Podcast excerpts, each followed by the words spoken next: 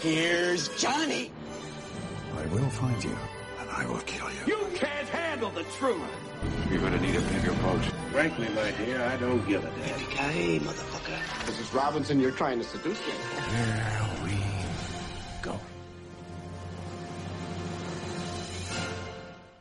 Hola, muy buenos días. Eh, ya estamos en las palomitas, esta vez un poco antes, porque bueno, a ser 24 de diciembre eh, cerraremos, bueno, acabaremos un poco antes. ¿Cómo estás, David? Pues muy bien, nada, con ganas de este programa navideño.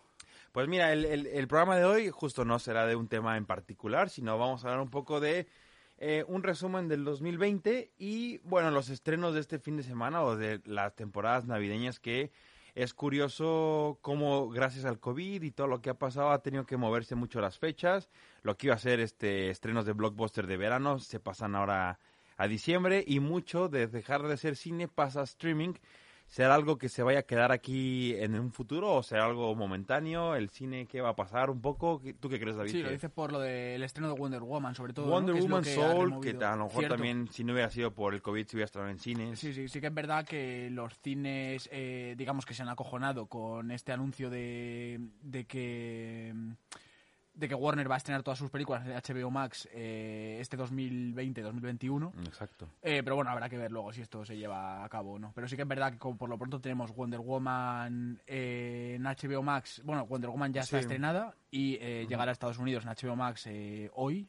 Exactamente. mañana, no recuerdo. No, mañana, mañana. Y mañana mismo se estrena también Soul en Disney Plus. Sí, siguiendo la dinámica esta de Onward y demás películas que se han estrenado también en la plataforma directamente. Sí, es verdad. Así que habrá que ver. O sea, mucha gente siempre, cuando el cine sufre un cambio, cuando inventaron la televisión o cuando inventaron este el- los canales de streaming como Netflix, siempre han dicho que el cine va a morir, pero ha sido una batalla que nunca han podido lograr. O sea, el cine no muere porque a lo mejor sí este hay otra forma de ver películas como es Netflix o como, como fue el invento de la televisión, pero aún así la gente extraña, ¿no? Siempre va a querer ir al cine. Claro, simplemente se reinventa. Lo que pasa es que al final eh, este tradicionalismo, plan, la gente lo tiene tan interiorizado que Sí. cuando sufre un pequeño cambio supongo que como que ya se lleva las manos a la cabeza y Sí. cree que es el final. Pero simplemente yo creo que es una reinvención más, una vuelta de tuerca del medio como lo conocemos.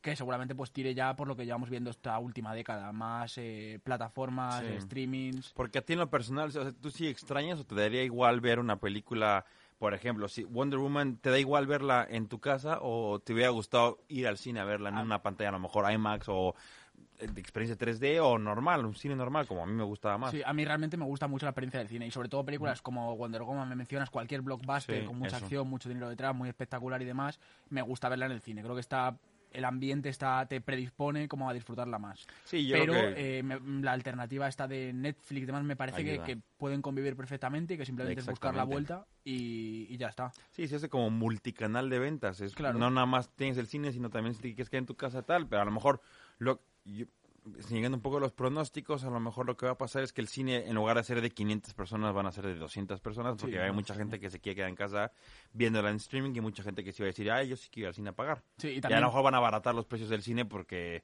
para que la gente Sí, faltaría. llamar un poco. Y también, por otro lado, eh, por el punto de vista de los creadores de contenido, como es, eh, por ejemplo, de Irishman, de, Sí. de Scorsese, De Scorsese. Que, que directamente eh, ya se predisponen ellos a hacerse una Eh, gran producción para este nuevo medio. Sí, exacto. nueva Eh, forma de Eso verlo. es, a lo mejor el cine se vuelve en un tema de estrenar blockbusters de las más taquilleras y a lo mejor los streamings los dejamos para películas con- no consi- consideradas de autor, a lo mejor Sí, sí, como sí, el Irishman donde se queda pueden ahí. desarrollar más la idea que tienen. Exactamente, y dejas el cine para las grandes producciones Sí. o para un Nolan como Tenet Sí, sí, o sí. para un Spielberg que pueda decir yo sí quiero estrenar en cine porque mi película tiene mucho que ver con tecnología y que es mejor verla en pantalla grande. Sí, totalmente. Yo creo lo que tú dices, que esto se acabará reinventando de alguna forma. Exactamente, y pero el cine no muere. Y el cine no va a morir, evidentemente. Exactamente.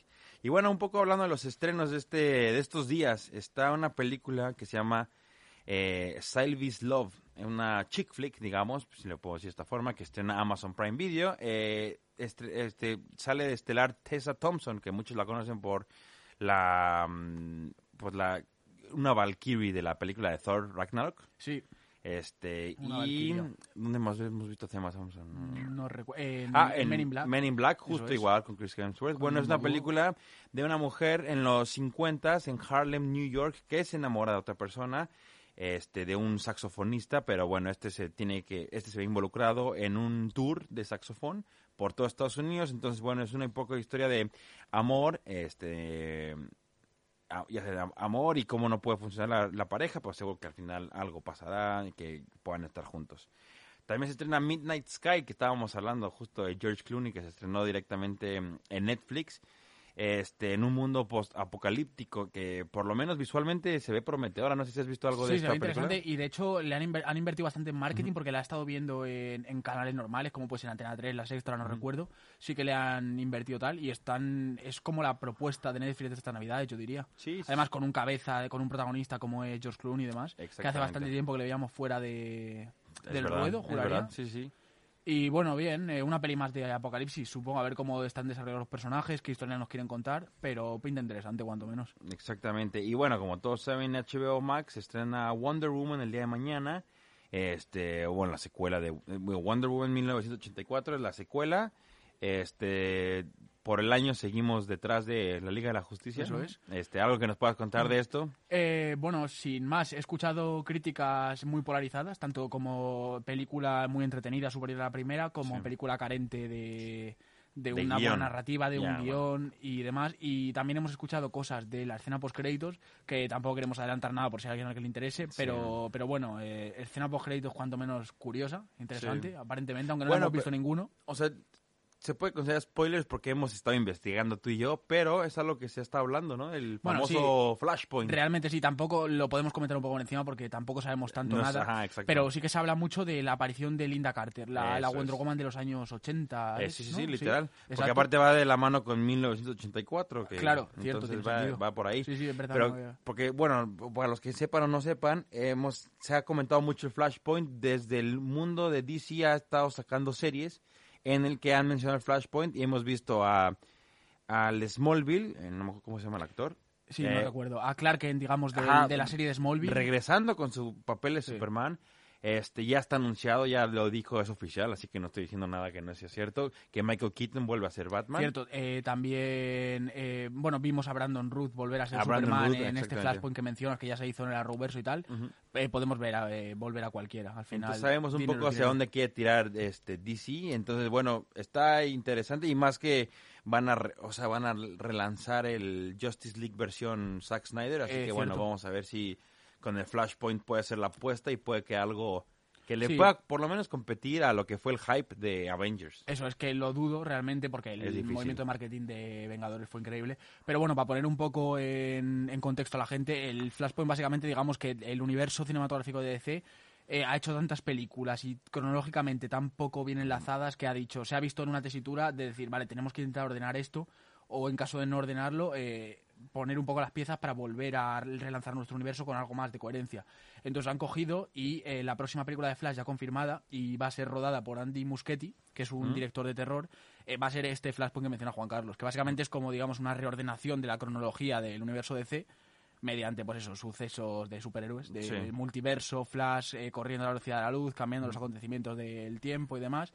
Y pues eso, en la que es una historia en la que, digamos que el universo cinematográfico de DC puede dar cabida a todo. Y puede Sí. explicar todo, que todo tipo de líneas cronológicas coincidan, que, que pueda volver Michael Keaton como Batman, pero a la vez pueda estar Robert Pattinson. No, aparte es como una buena excusa para rehacerlo, ¿no? Lo que Exacto, sí, hicieron sí, mal es lo para rehacer, como lo Exacto. pasó un poco con X-Men, ¿no? Que Sí. jugaron con el pasado y el futuro para poder este retomar y todo lo que hicieron mal a lo mejor en X-Men 3 Sí, o sí, en sí, esta, en verdad es, rescatar. es muy buen símil. Por ejemplo, la película de Días del Futuro Pasado, que cogía Sí. todos los X-Men antiguos y como que los, Sí. los ubicaba en el universo de estos nuevos y tal, y les daba una coherencia, es, es buen ejemplo, sí. Sí, Van exactamente. por ahí los tiros, probablemente. Y bueno, y hablando de ahora que mencionas al director este, este están metiendo directores de suspenso o de más bien de terror al mundo de superhéroes. Sí, Yo creo que por los efectos visuales, ¿no? O algo que podrán, o sea, cómo puede coincidir un- uno que te genera estrés a otro que te genera pues no sé, una forma de excitación de Sí, querer ver a un superhéroe luchando. De este Andy Muschietti en particular no sé nada. Sí que ha, que ha hecho películas de terror, tampoco sé decirte cuáles.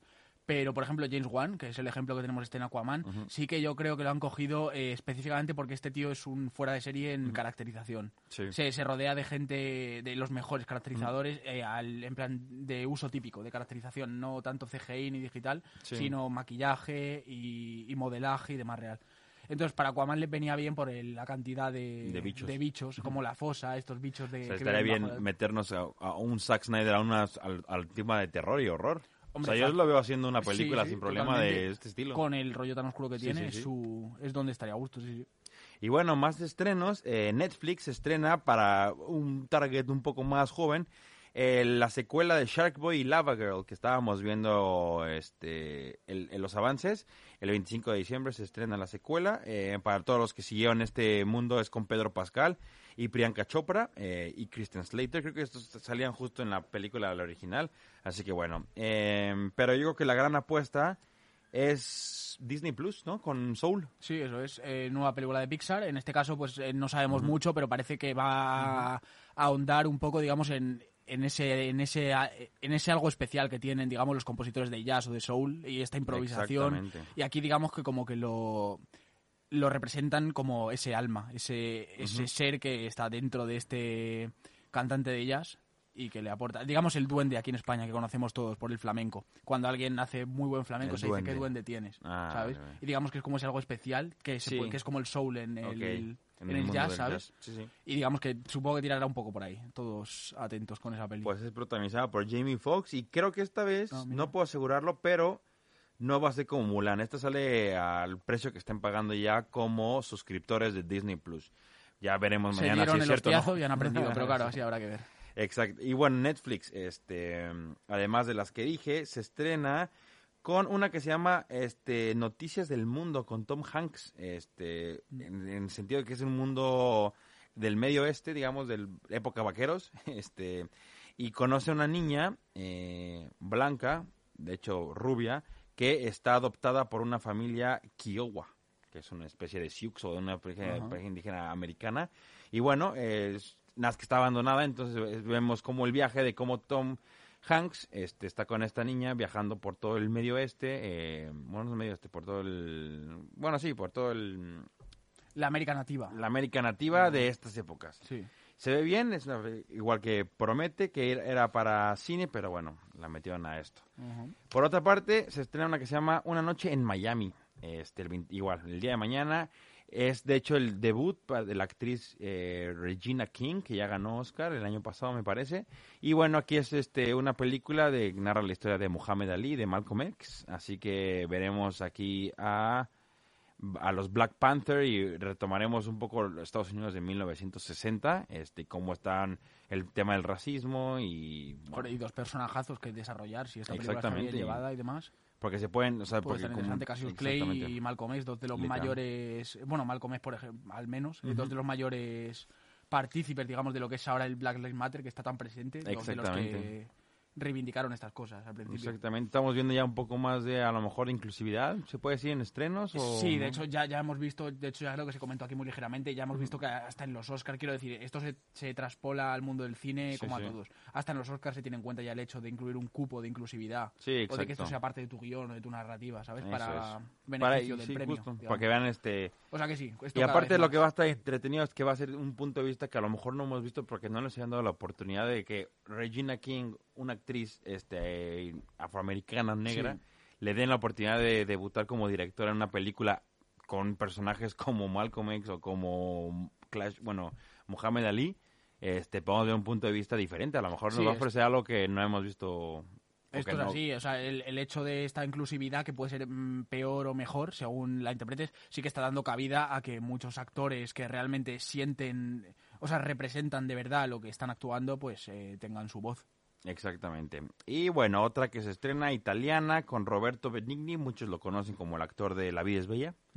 Este, sale en la adaptación del libro de Pinocho. No es la versión de Disney ni mucho menos, pero bueno, es una versión de Pinocho que, es, que se ve bien, o sea, es una historia que, es, bueno, a mí siempre me agrada, siempre es algo Sí, que... historia oscura, ¿eh? Oscura, sí, Sí, sí, sí, sí. cuanto que esta no va a ser versión oscura, esta es versión para niños, Ajá. este, pero claro, este, seguimos en la espera de la de Guillermo del Toro, ¿no? Sí, joder, Guillermo del Toro haciendo una película de Pinocho, o sea, ¿quién no la quiere? Sí, exacto. ¿Quién no quiere, quién, quién- cómo no promete eso?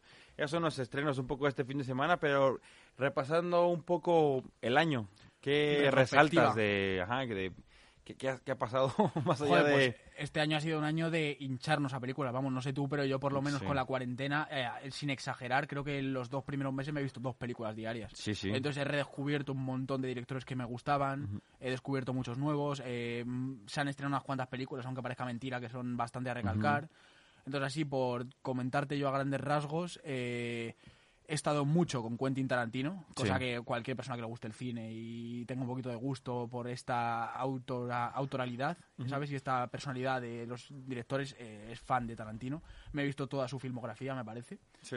Eh, bueno, luego en cuanto a estrenos y demás, pues eh, mucho Netflix, mucho HBO, evidentemente. He visto Vi Jojo Rabbit, que se estrenó justo fue al comienzo de todo Al esto, comienzo. en enero así. Antes de que nos avisaran que Sí, iba a haber exacto. COVID, ¿no? Pero me la disfruté muchísimo. Eh, siendo. No gustándome Taika Waititi, porque al final las referencias que tenía eran de, de Nada más Thor. ¿no? Sí, bueno, realmente era Thor. Sí, sí. Que claro, que no puede ser eh, referente para. No puede ser un baremo para medir algo, porque claro, al final es una película de franquicia en la que los. Supongo que los grandes dirigentes. Tiene te lo dan poca autoridad el director. Sí, sí, No te dejan mucha capacidad creativa. Pero me vi yo Rabbit y impresionante. La verdad es que me gusta mucho el, el pulso narrativo de este tío, el humor que tiene, Sí. los personajes. Sí, me gustó es mucho. Muy no sé. buena película esa. De hecho, es probablemente de las que más destacaría del año, por mucho que la diga aquí. La primera también, 1917, Ujú. eh, que bueno fue galardonada en los Oscars, todo el mundo Sí, la ha visto, todo el mundo ha oído hablar de ella, pero muy guay también. No es de mis pelis de mm, bélicas favoritas, me gusta más incluso Dunkerque, de Nolan, por ejemplo, así reciente. Pero bueno, muy bien también, visualmente increíble. La escena Sí. está del plano secuencia del personaje principal corriendo por las trincheras de noche está increíble. Sí. Eh, Onward, eh, peli de Pixar, increíble también, de digamos como que mezcla, mezcla un poco esta ficción fantástica típica del Señor de los Anillos con eh, la actualidad. Sí, sí, sí. eso Y bueno, es una historia de familia, una historia emotiva típica de Pixar. El hombre invisible también por destacarte, alguna de terror, eh, que no recuerdo dónde la vi, pero bueno, la vi ya eh, bastante tiempo después de su estreno y tal. Eh, peli interesante, cuanto es como una revisión de la historia típica del hombre invisible Sí. que bueno, para quien no lo sepa, pues es un tipo del siglo XX que se hace con un componente que lo vuelve invisible y lo utiliza, se dedica con este componente a hacer maldades. En plan, entra a un convento y deja embarazada, deja Pero embarazadas es que 20 este monjas, tal. componente lo hace malo, Pero- él no es malo de... No, no, exacto, inicio, le va volviendo loco, le va enajenando, digamos. Y bueno, digamos que esto es como traer este personaje del siglo XX Sí. loco eh, a- un poco al siglo XXI. Sí, es que una especie de relación de maltrato, de pareja, eh, poniéndolo de actualidad. Sí, porque no sé si muchos sepan, pero Universal está, está intentando apostar por un Dark Universe en el que quieren meter al hombre invisible con el Dr. Jekyll, con la momia, con varios personajes de este mundo. este Y bueno, justo el, el hombre invisible, que es este protagonizada por... mm, No recuerdo ahora. acuerdo, es la mujer que sale en... En la de Handmaid's Tale, ¿cómo se llama? El, el cuento de la El criada. punto de la criada, sí. Eso. Entonces, bueno, quieren hacer este rescatar el mundo. Lo intentaron con La Momia, es protagonizada por Tom Cruise Sí. y presentándote por primera vez a Dr. Jekyll con Russell Crowe. Pero bueno, tú dices que no tiene nada que ver, no se, no se están Eh, hilando. Me parece a mí que como vieron el, el tal fracaso de la momia, eh, intentaron cortar el universo ahí y tenían este proyecto pendiente, pero dijeron no vamos a mojarnos, lo dejamos como algo independiente. O al menos yo no he visto las referencias. No, Ya. o sea, yo, de hecho, yo creo que este universo no va a ir para adelante, aunque Sí. estaría muy interesante. Estaría- verdad. sí, Sí, porque sí. te vienen a meter a Frankenstein y a... Sí, no, y había actores tremendos por ahí detrás. Y estaba Bardem, ¿no? Eh, Sí, como cierto, Drácula o... No, Bardem como... No sé si Frankenstein o... Bueno, creo que sí Frankenstein. de Sí, hecho, sí, ¿no? puede ser. No recuerdo, pero Ah. había unos cuantos nombres guays por ahí. Sí. Sí, sí, sí. Y bueno, por comentarte rápidamente, así alguna más destacable, Richard Jewell, eh, creo que eh, penúltima película de mm, Clint Eastwood. Clint Eastwood, porque la última fue Mula, no la he visto todavía, pero bueno, pinta guay. Eh, Richard Jewell, película de desarrollo de personajes, de un personaje mm, con muy especial. Bueno, mm, difícil eh, describir el guion de esta película, porque al final es de desarrollo de personaje. Para quien le interese, vérsela. Sí. Muy guay. Sí, sí. Eh, Tenet, evidentemente, que eh, siendo fan de Christopher, de mm, Christopher Nolan, pues cómo no mencionarla. Aunque sí que es verdad que no es lo que todos esperábamos a lo mejor, dado el nivel al que nos tiene acostumbrados. Sí, sí, claro. Pero bueno, sí que ha sido como un poco no como el patio de recreo de Christopher, de Christopher Nolan, donde le han dejado hacer un poco lo que ha querido y tal.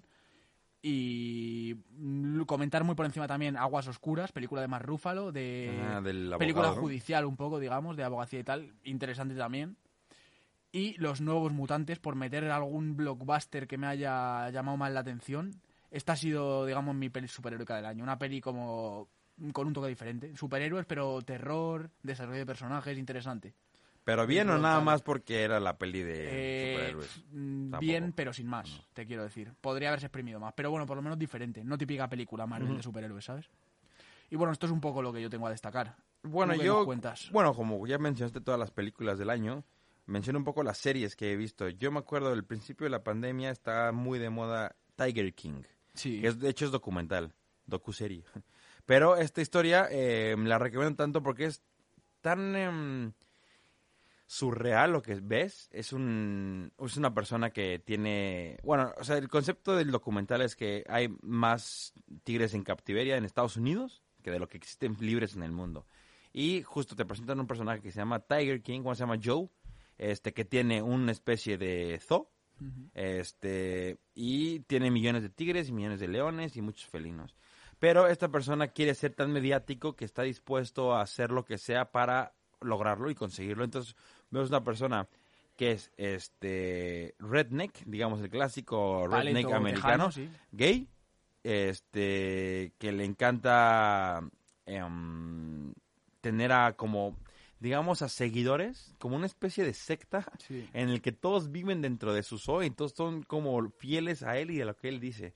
Pero es tan absurdo, tan eh, irreal que hasta parece ficción. O sea, no parece un documental real. eso, esto, esta última frase me parece clave porque yo he visto dos capítulos, no sé cuántos serán, pero bueno, me quedé ahí al Sí, final porque me no, salió son otra cosa por en medio y literalmente me vino esto a la cabeza de, es que parece eh, tal coña, tal ficción, Sí, que sí, me- sí. no me creo que esto sea un documental, ¿sabes? O sea, plan, es que es eso. que esté ceñido a la realidad, es absurdo, sí. Entonces, bueno, esa es una de las series que la recomiendo. eh, está bastante entretenida y es un documental porque han, han salido bastantes documentales en, en, en las plataformas de streaming porque también salió una que es, este, no sé cómo se llega en español, pero es básicamente un asesino serial que lo descubren gracias a Facebook. Y No, no sé justo empieza con un vídeo en el que sale torturando a un gato. No sale, no es explícito el documental, de hecho lo cortan mucho, justo para que yo que tenga más audiencia. Pero eh, se trata justo cómo pueden conseguir a este asesino de gatos que sube videos en Facebook antes de que Facebook tuviera más restricciones. Era al comienzo de Facebook, cuando podía subir lo que quisiera y casi casi aparecía. Había muy poca restricción. Y bueno, es un documental igual. Parece ficción de lo real que es. Eh, y bueno, y eh, series un poco ficticias. Estoy viendo ahora que se me ocurre Gambit. eh, pero bueno, yo con la del año a lo mejor que me ven- brinque la mente The Boys 2. Sí, totalmente. Sí, bueno, The 2. ya como concepto. La 1 es de mm, principios de 2019, ¿no? Quizá no... Sí, sí, sí. Pero bueno, sí, yo es que ya lo ubico como una. Eh, seriaza, sí, totalmente. Una vuelta al género superheroico, eh, Exactamente. parodiando todos los males que puede arrastrar este género. Sí. E incluso también una crítica muy mordaz a las grandes empresas. O sea es. que- No, y un poco el, el toque de realidad, suponiendo Sí. que si alguien tuviera poderes, ¿cómo sería en la vida real? Si alguien sabe que es superior a ti y que puede ganar dinero por la fama, sería una persona, como te lo pintan más en The Boys, desquiciada, no es un superhéroe bueno, no es un Superman. Aquí son personas que saben lo que tienen y saben lo que son capaces, así que pueden hacer con lo que quieran con los... Sí. los Y más allá de traerte la realidad, el cómo sería un superhéroe, cómo actuaría tal, el hecho de decirte, no, mira, es que en tu mundo el, el mayor superhéroe es el dinero. Sí. Y el dinero eh, tiene control a estos superhéroes. Exactamente. decir, aquí el malo es la, La gran empresa. ahí, sí, la gran- una gran empresa y ya está. Exactamente. O sea que sí, muy interesante. Y bueno, nos queda poco tiempo, pero antes este, me gustaría mencionar un poco qué nos espera el 2021, o por lo menos qué es lo que más quieres ver del 2021. Pues yo es que, tal como hemos estado viviendo esto, el mundo del cine y los estrenos y fechas me tienen muy desubicado. Pero pero yo te diría que los nuevos proyectos de Marvel, así por decirte algo que me venga a la cabeza rápido, la veo como tan ambicioso y tiene Sí. tantos planes de, de, de encauzar esto que está haciendo hacia algo nuevo, que Sí, todavía no sabemos, que me da curiosidad, cuanto menos. Ah, aparte te presentan unos trailers buenísimos, ¿no? Que luego, son caramelitos. te los avientan al mismo tiempo, WandaVision, Loki y este American Soldier, ¿cómo se Sí, eh, Winter Bueno, Soldier. Winter Soldier. Este y nada más los ves y dices lo que lo quiero ver, parecen Sí, películas. o sea, literal, y además es que es eso, te lo sueltan de tres en tres y no eres capaz de asimilarlo. Es como te quieren volver loco con su marketing, sí. Sí, sí, porque fuera del mundo Marvel eh, algo que tengas Bueno, yo en estoy, mente. yo estoy muy interesado con el universo que están montando en Star Wars, porque el Mandaloriano ha sido un pepinazo, todo el mundo que la ha estado siguiendo lo sabe. Y eh, bueno, también eh, está anunciado el libro de Boba Fett, que es el nombre de Ah, esta sí, serie- sí. nueva serie que va a tener Boba Fett. Está en producción Obi-Wan, o sea, sí que está Robert. Rodríguez, ¿no? Sí, con Robert Rodríguez detrás, esto de Boba Fett, que dice Juan Carlos. Y luego está Obi-Wan con Iwan McGregor, creo que ya en producción. O sea, hay un par de cosas muy interesantes que, bueno, a ver cómo se van dando. Sí, que también anunciaron, el, o sea, con el de Ewan McGregor, este, como Obi-Wan, Sí. eh, ¿a qué actor m- mencionan el regreso de... No recuerdo. Ah, sí, de, eh, el actor de Anakin Skywalker. Sí, sí, No sí, recuerdo ¿cómo se llama. Kristen- Christensen. Hans Christensen. no. Eso, sí, sí. no, que- Siempre se me O queda sea, su lo ahí. mencionan o ya dicen como un hecho No, no, no, está confirmado que va a regresar como Darth Vader. Pues O sea, quiere decir que a lo mejor no vemos su cara. Probablemente a lo mejor ni es el mismo actor. Pero el- lo que es el personaje, Exactamente. el Darth Vader como tal, sí que va a estar los por ahí rondando. de Darth Vader, Exacto, ¿no? Va a sí, ser, sí. sí, sí. Y bueno, este, muchas gracias. Ahora vamos a mm, eh, pasar la, la señal a nuestros amigos de Globo FM. Muchas gracias a toda la producción, a todos los que nos escucharon. Pasen felices fiestas. Gracias a todos y Y- felices fiestas. Igualmente.